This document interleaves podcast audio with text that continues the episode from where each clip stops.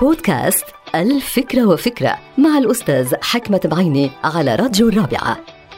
التضحية هي جوهرة المروءة والمروءة هي جوهرة الشرف والكرامة والنخوة الإنسانية. كثير من الناس بيعتقدوا أن السعادة تجي من خلال ما بيتمناه الإنسان أو بيحصل عليه. ولكن جوهر السعادة يكمن في التضحية من أجل هدف نبيل وعلاقات نبيلة وغايات نبيلة.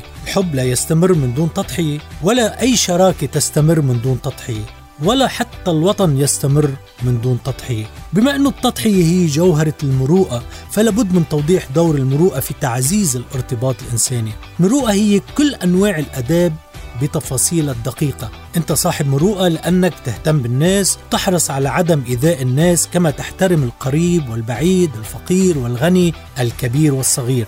أنت صاحب مروءة لأنك أنت بتنشر كل شيء حلو وبتستر على كل شيء مش حلو.